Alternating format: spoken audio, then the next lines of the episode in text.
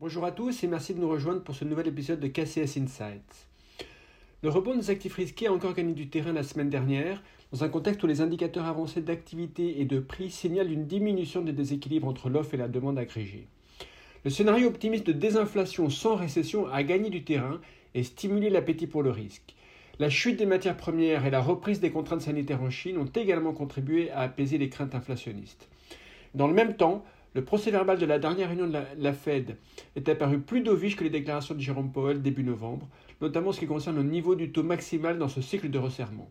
Cela a contribué à affaiblir le dollar américain et à soutenir le crédit souverain des pays émergents, un thème que nous avons discuté en détail la semaine dernière.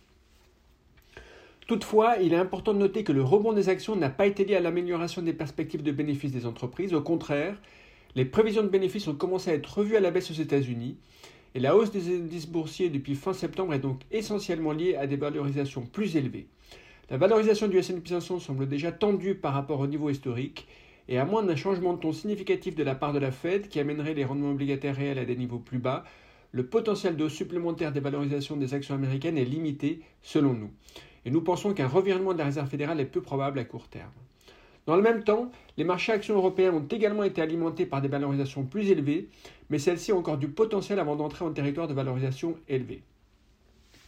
Dans l'ensemble, nous continuons à avoir des opportunités attrayantes en termes de performance ajustée du risque sur les marchés obligataires et du crédit, en particulier sur le segment de l'investment grade européen, avec des spreads par rapport au swap proches de 90 points de base et un rendement supérieur à 4%. Notre position sur les actions reste défensive, bien que nous ayons récemment repondéré les secteurs cycliques européens afin d'augmenter le bêta de notre allocation sectorielle sans augmenter l'exposition aux actions au global dans notre allocation d'actifs. en ce qui concerne les devises, la livre britannique a continué de rebondir par rapport au dollar américain et cela a soutenu notre vue à l'achat sur les gilts en étant exposé à la devise.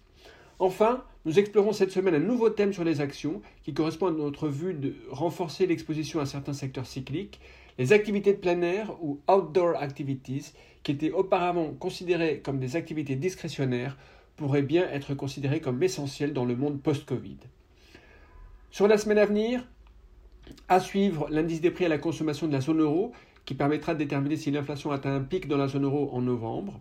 Dans le même temps, les enquêtes habituelles de fin de mois sur la confiance des entreprises et des consommateurs en Europe et aux États-Unis fourniront des informations supplémentaires sur la dynamique de croissance en fin d'année.